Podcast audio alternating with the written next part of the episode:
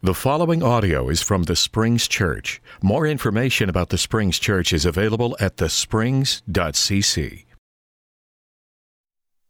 Well, good morning. I want to extend my greetings this morning and say Happy New Year. And I also want to say in this new year, may the peace of Christ dwell in your hearts and your lives as you begin 2019. I agree with Jim Dvorak, who talked about the type of church we want to be is one that has community together. That, that word loyalty sticks, that we stick together. And what that means, I think, at least, part of what it means is this is that we share in one another's burdens. And We've had plenty of opportunities over 2018 to share in one another's burdens. And by the power of God's Spirit, I think we've done that. And to where we haven't done that, may God forgive us and empower us more to be His people, to bear one another's burdens. But I also think community means also celebrating with one another. And I've heard a rumor that we have at least one birthday today Connor Cuellar. Connor, where are you? Connor, stand up.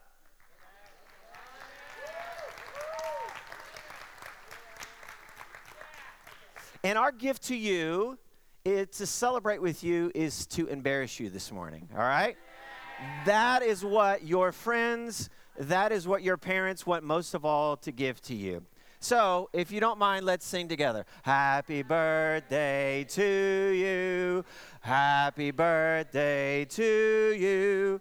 Happy birthday, dear Connor. Happy birthday to you.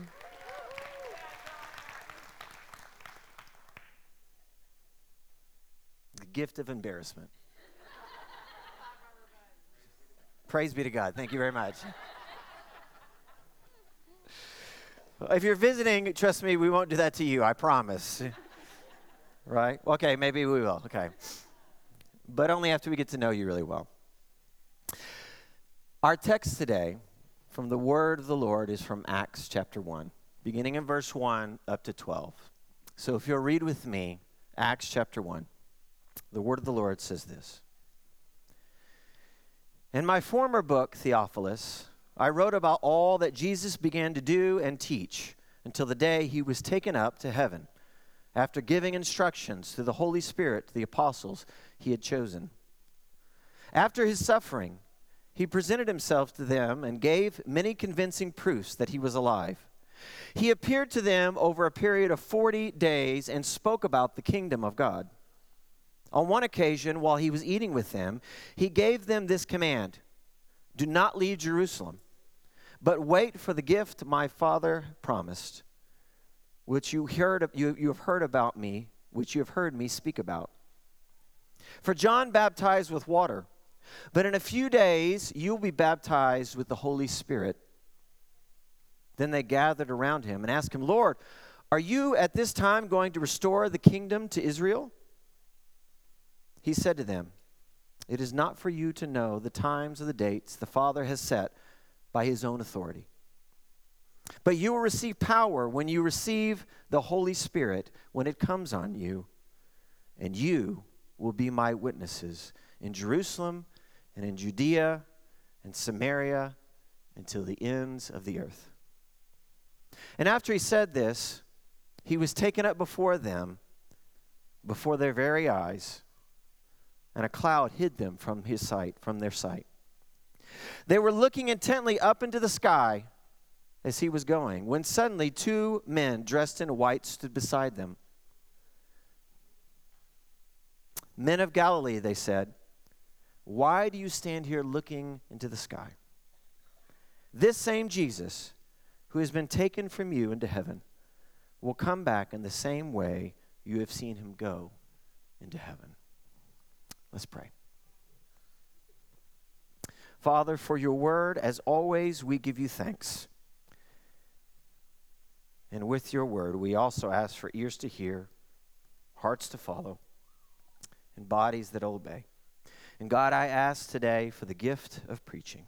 It's in the name of Jesus Christ we pray. Amen. This is a picture of Millard and Linda Fuller. They are part of a Christian community in Georgia in the late 1960s. And that community tried to live out the kingdom of God. They actually, what their goal was, was to try to live like the church they saw in the book of Acts living in community, sharing possessions, loving people who aren't like them, caring for the poor, healing wounds, proclaiming the gospel, living out the kingdom. And one of the things they noticed in the area where they lived in Georgia was that there was a problem of affordable housing. And particularly, it was a problem for those who were poor. And so, inspired by Jesus and his kingdom, they decided to work on creating affordable housing for people. So, it worked like this they would gather together and they would work together and partner with the community and with those that needed housing and build the house. And then alongside payments that could that the family could afford, they would also raise funds within the community and help provide no interest loans to those people so that affordable housing was possible. Over time, they did this in their area of rural Georgia. And then they were inspired by Jesus and his kingdom to move to the country of Zaire, which is now uh, called the Republic of Congo in Central Africa. So in 1973, Millard and Linda, they moved to Zaire and they started building homes there, the same kind of plan. Affordable homes for people. And they did this for three years and were very successful built lots of homes for lots of people who partnered with them, and they provided zero interest loans for them. Then they decided to come back in the mid 1970s, and they gathered together some of their supporters that supported him while they were in the Congo.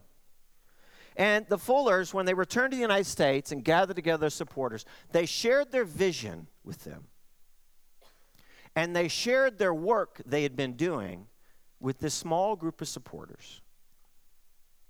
And then eventually, they handed that work over to this small group of people. We're beginning a sermon series, as been said earlier Acts, the Spirit powered church. And Acts begins in this way Acts begins with transition. It begins with transition from Luke, which is the first volume, into Acts. Even though these two books aren't back to back in our Bibles, you have Luke, then you have John, then you have the book of Acts. Because Luke writes about Jesus' life, and then he continues in volume two, and he writes to his friend Theophilus about what happens after Jesus' resurrection. And so it's a transition from Luke to Acts that happens in Acts chapter 1, verse 1. And we just finished, finished the sermon series right before we did Advent last fall on Luke, the Spirit powered gospel. And so it only made sense because this is how Scripture should work is that Luke writes volume 1, the Spirit powered gospel. And then he turns around and he says, here's volume 2 the Spirit powered church. And so in Acts chapter 1, verse 1, we see this transition. He says in verse 1 In my former book, which is the Gospel of Luke, in my former book, Theophilus, I wrote about all that Jesus began to do and to teach. So before we get any further, it's been a good four, five, six weeks since we said anything about the Gospel of Luke.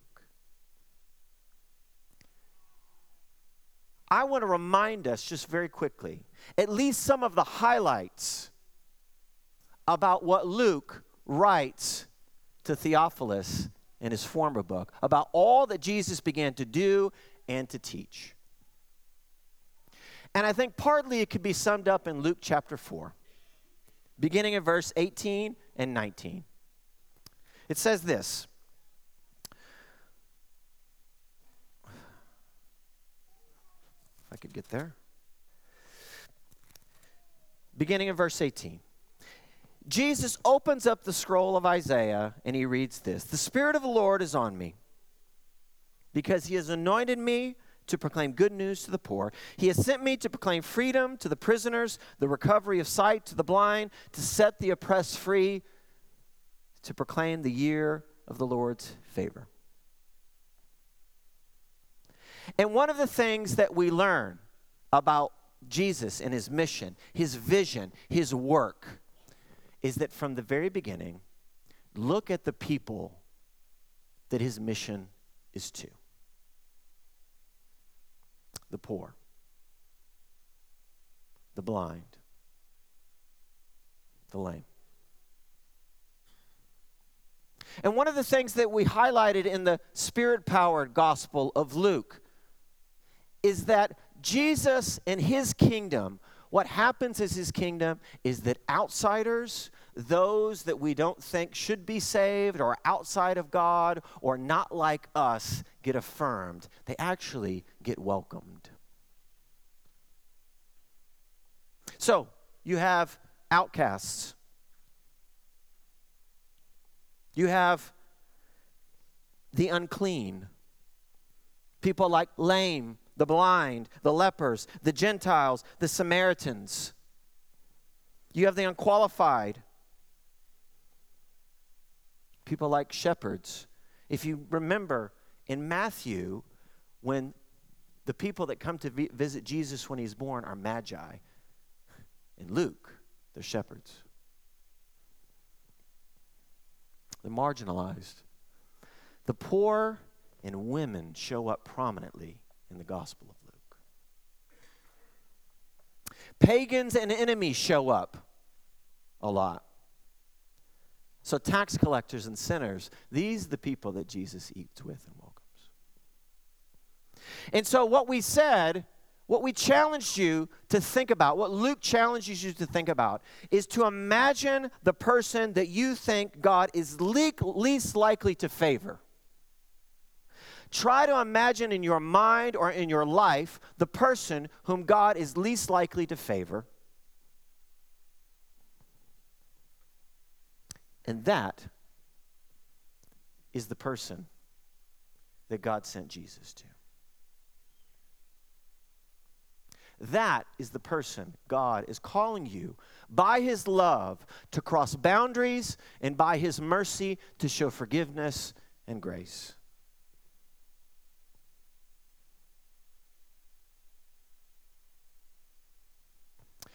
Another theme that comes up in the Gospel of Luke is this there's great reversals that happen. We're to proclaim, Jesus proclaims good news. He recovers, He heals, He sets free. In fact, many have talked about that in Luke and Acts, especially in Acts, is that what happens in Jesus Christ and in the kingdom of God is that he turns the world upside down. That everything, the way you think the world should work, that Jesus takes it and he turns it on its head. Or, as one of my Bible teachers back when I was in my undergraduate said, when he was referring to Acts, and that, that Jesus in the book of Acts turns the world upside down, that he says, maybe what God does through Jesus Christ is he comes and he turns the world right side up.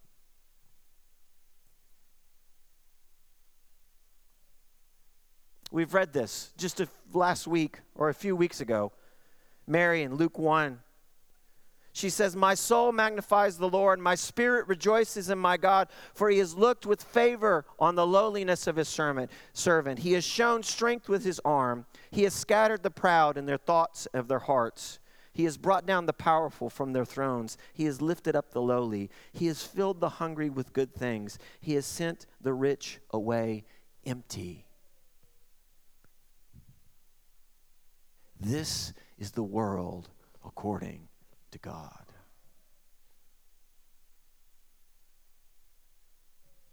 To us, it looks like he's turning it upside down, but to God, he's saying, I'm just turning it right side up.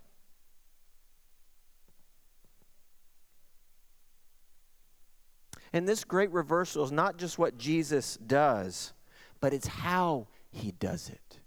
One thing that keeps coming up in the Gospel of Luke is not just what he does, turning the world right side up, but how he does it. And this is how he does it. Whether he's proclaiming or healing or recovering or setting free, this is how he does it. He does it in the posture of a servant.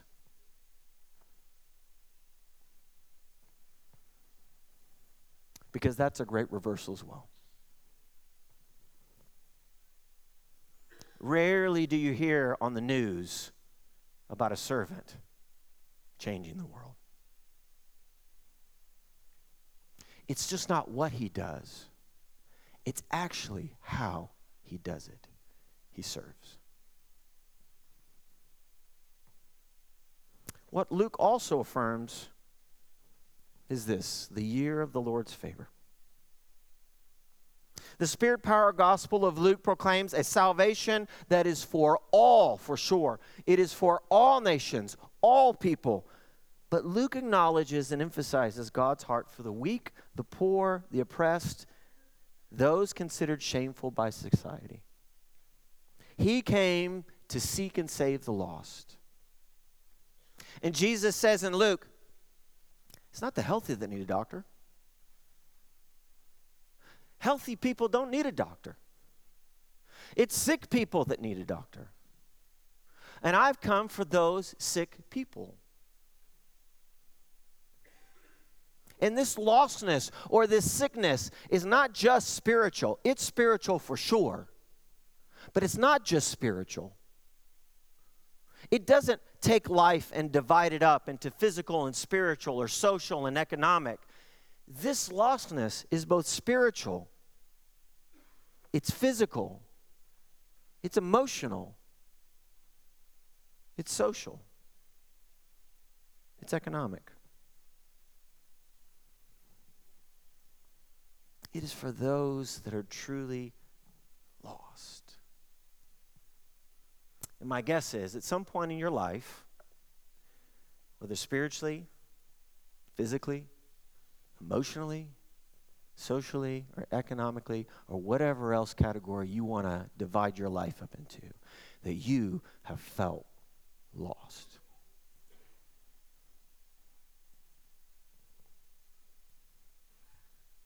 Luke sees salvation first and foremost is given to those that recognize their deep need and powerlessness. A need they cannot fulfill on their own. So, this is why, as Brett talked about in Luke, Jesus, the salvation that he offers when he dies on the cross, is seen as a new exodus. Where we are the people that are enslaved to the power of sin and death and all the effects it has on us in all those categories. Because sin and death has effects on all of our life, not just some spiritual part of our life. And like Moses, he leads us out and parts the waters. And Pharaoh and sin and death get washed away.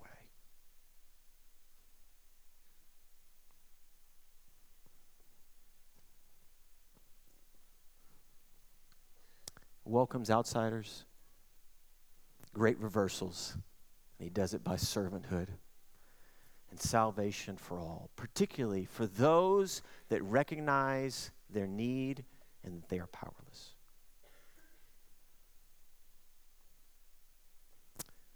In my former book, Theophilus, I wrote to you about all the things that Jesus began to teach and to do.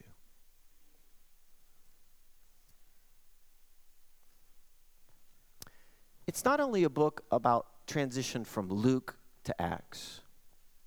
What becomes obvious in Acts chapter 1 is that this is a transition not only from one book to another, but from one person to a whole group of people. this is a story about a transition from Jesus to his church. In verse 3, it says this After his suffering, he presented himself to them and gave many convincing proofs that he was alive. He appeared to them over a period of 40 days and spoke about the kingdom of God. On one occasion, while he was eating with them, he gave them this command Do not leave Jerusalem, but wait for the gift my Father promised, which you have heard, heard me speak about. For John baptized with water, but in a few days you will be baptized with the Holy Spirit. Then they gathered around him and asked, Lord, are you at this time going to restore the kingdom to Israel? And he said to them, It is not for you to know the times, the dates that my Father has set by his own authority, but you, you will receive the power of the Holy Spirit when it comes on you. And you will be my witnesses in Judea and Samaria and to the ends of the earth. It says that Jesus, after he rose from the grave, he spent 40 days with them. And it appears in that time at the end of Luke's gospel, which Delisa read for us earlier, and even in Acts, there's a little bit of repetition that goes on there, that he spent most of that time giving proofs that, hey, I am the one. And he says, here's what this means. Here's all the things I've done. Here's all the words I've said. And the resurrection. Now, is the way to interpret here's what this means for you. And he taught them for 40 days. He shared his vision with them and he shared his work with them. And then they ask, Are you going to restore the kingdom to Israel? And maybe they're still thinking, if you're familiar with the Gospels, maybe they're still thinking this is a political act which it is, by the way, but not in the way they're thinking about it. Maybe they're thinking they're going to get their sovereignty back. Maybe they're thinking that this is all going to end with the Romans. Maybe their own suffering is going to end. Maybe a sense of pride is going to result from this. And so, this is what they're asking Are you going to restore God's people? Are you now going to fulfill your vision and finalize your work? And God's answer to them is that's God's business. This is God's work. And I don't know when He's going to bring it all to an end and all to a close, but this is what I know. God has given me a vision and a work to do, and now I am giving it to you.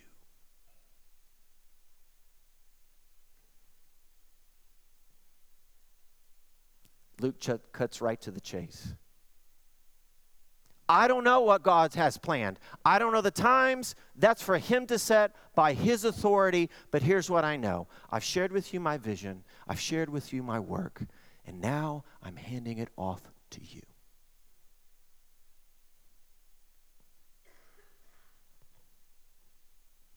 We talked about Millard and Linda Fuller. If we could put their picture back screen.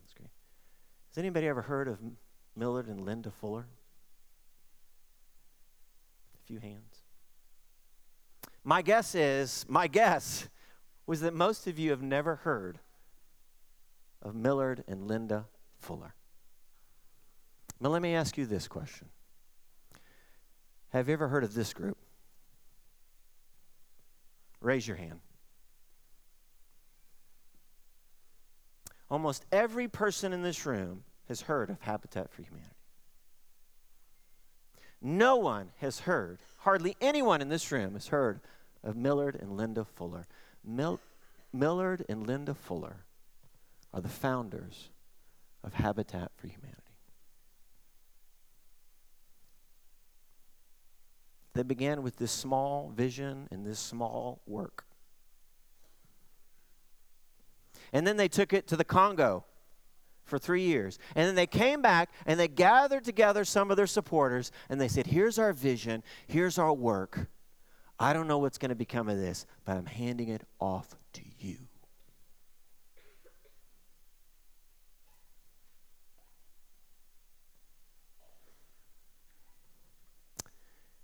in the beginning of Acts, Jesus begins what seems to us to be a really big work, but a very small work and a small vision about what God's doing in the world. And he says, I don't know all the details about what God's going to do. That's up to him. But here, I'm handing off the work to, and the vision to you.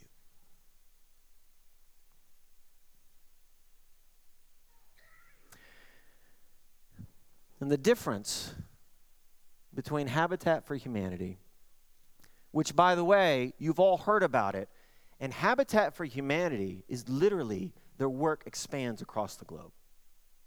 I went to look it up to make sure. It's on every continent where people live.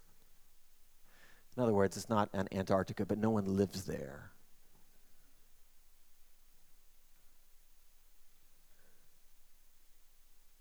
Most everybody knows about Habitat for. But no one knows their founder. But the difference between that story and this story is that in this story, Jesus is God's vision and God's work for the kingdom of God. And I'm convinced, and I think the book of Acts convinces us, that if it is not for this small group of people that get handed the vision and work of Jesus Christ, no one would know the founder. No one would know the vision of God. No one would know the work of God in the kingdom. Because Jesus was a Jewish guy that lived in an obscure part of the Roman world. And yeah, he made some noise in his little area of the world, just like Millard and Linda made some noise in the areas of the world they lived in. But eventually, all of the Roman world to the ends of the earth knew the, the vision and the work of God in Jesus Christ.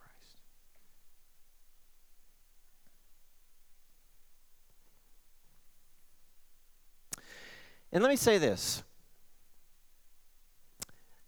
Before we take too much credit, or before the take, church takes too much credit about this work,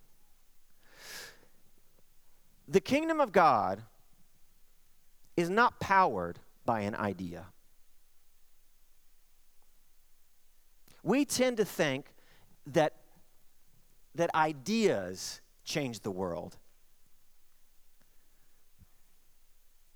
I'm thinking of this right now, so I don't have any, maybe somebody can yell it out, but you've seen those commercials, right? Where it talks about an idea that can change the world. If there's anything that Americans believe in, is that an idea or a vision can change the world. But what we're talking about here is not, the kingdom of God is not powered by an idea or a vision. And the other thing that I think our culture says is that very hard work can change the world. The kingdom of God is not powered by hard work. While for sure there is a vision and there is work to be done and a lot of hard work, I'm going to tell you up front that when we read the book of Acts, it is not an idea or a vision or hard work that powers the kingdom of God. What powers the kingdom of God, what empowers Jesus Christ in his ministry, it wasn't his own power. It's very clear in the Gospel of Luke that what powers Jesus is God's Spirit. And when Jesus hands over his vision and his work, what is going to power God's people is the Holy Spirit. Visions are good, ideas are good, hard work is great. And we as Americans are pretty decent at that. But I'm telling you right now, what powers God's kingdom is not a good idea, not a good vision, it's not a lot of hard work. It is the Holy Spirit.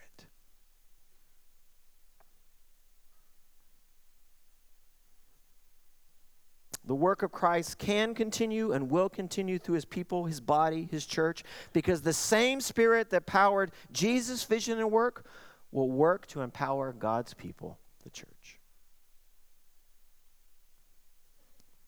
This book of Acts that we're about to journey through, it's technically called Acts, the Acts of the Apostles.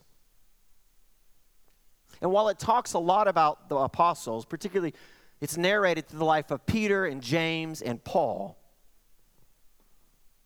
The truth is is that what this book really talks about it's a, it's a testimony and a story about the acts of the Holy Spirit. Because the Gospel of Luke and Jesus' life was powered by the Holy Spirit. In the book of Acts, the one constant theme, because you're going to see it transitions from Peter to Paul the main characters don't stay the same, but there is one main character, and that's the Holy Spirit. And the characters in the story become witnesses to the acts of the Spirit. And they also talk about Acts in this way.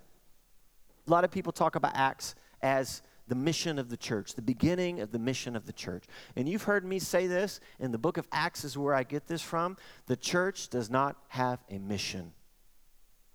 God's mission has a church. That is what the book of Acts is saying. Do you hear the difference? It is not your mission. It is God's mission, and God has you. The Spirit, it is the Spirit's mission and God's Spirit has you. Jesus turns and says, Here's my vision and my work. Go. Continue that work.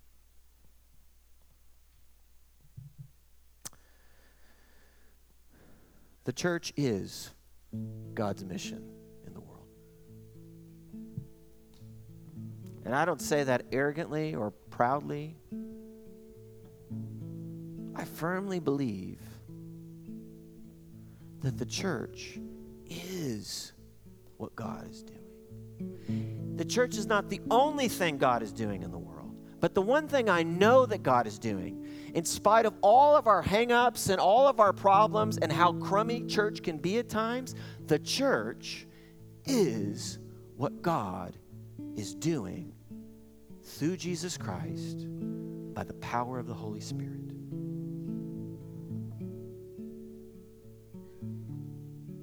The church is God's mission in the world.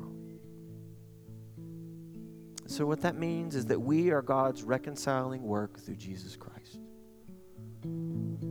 That's the work and vision God has given us. And we've been given power by the Holy Spirit to cross over boundaries social boundaries, political boundaries, economic boundaries order to reconcile with those that are outside. And we're to live into the reign of God, which turns the world right side up.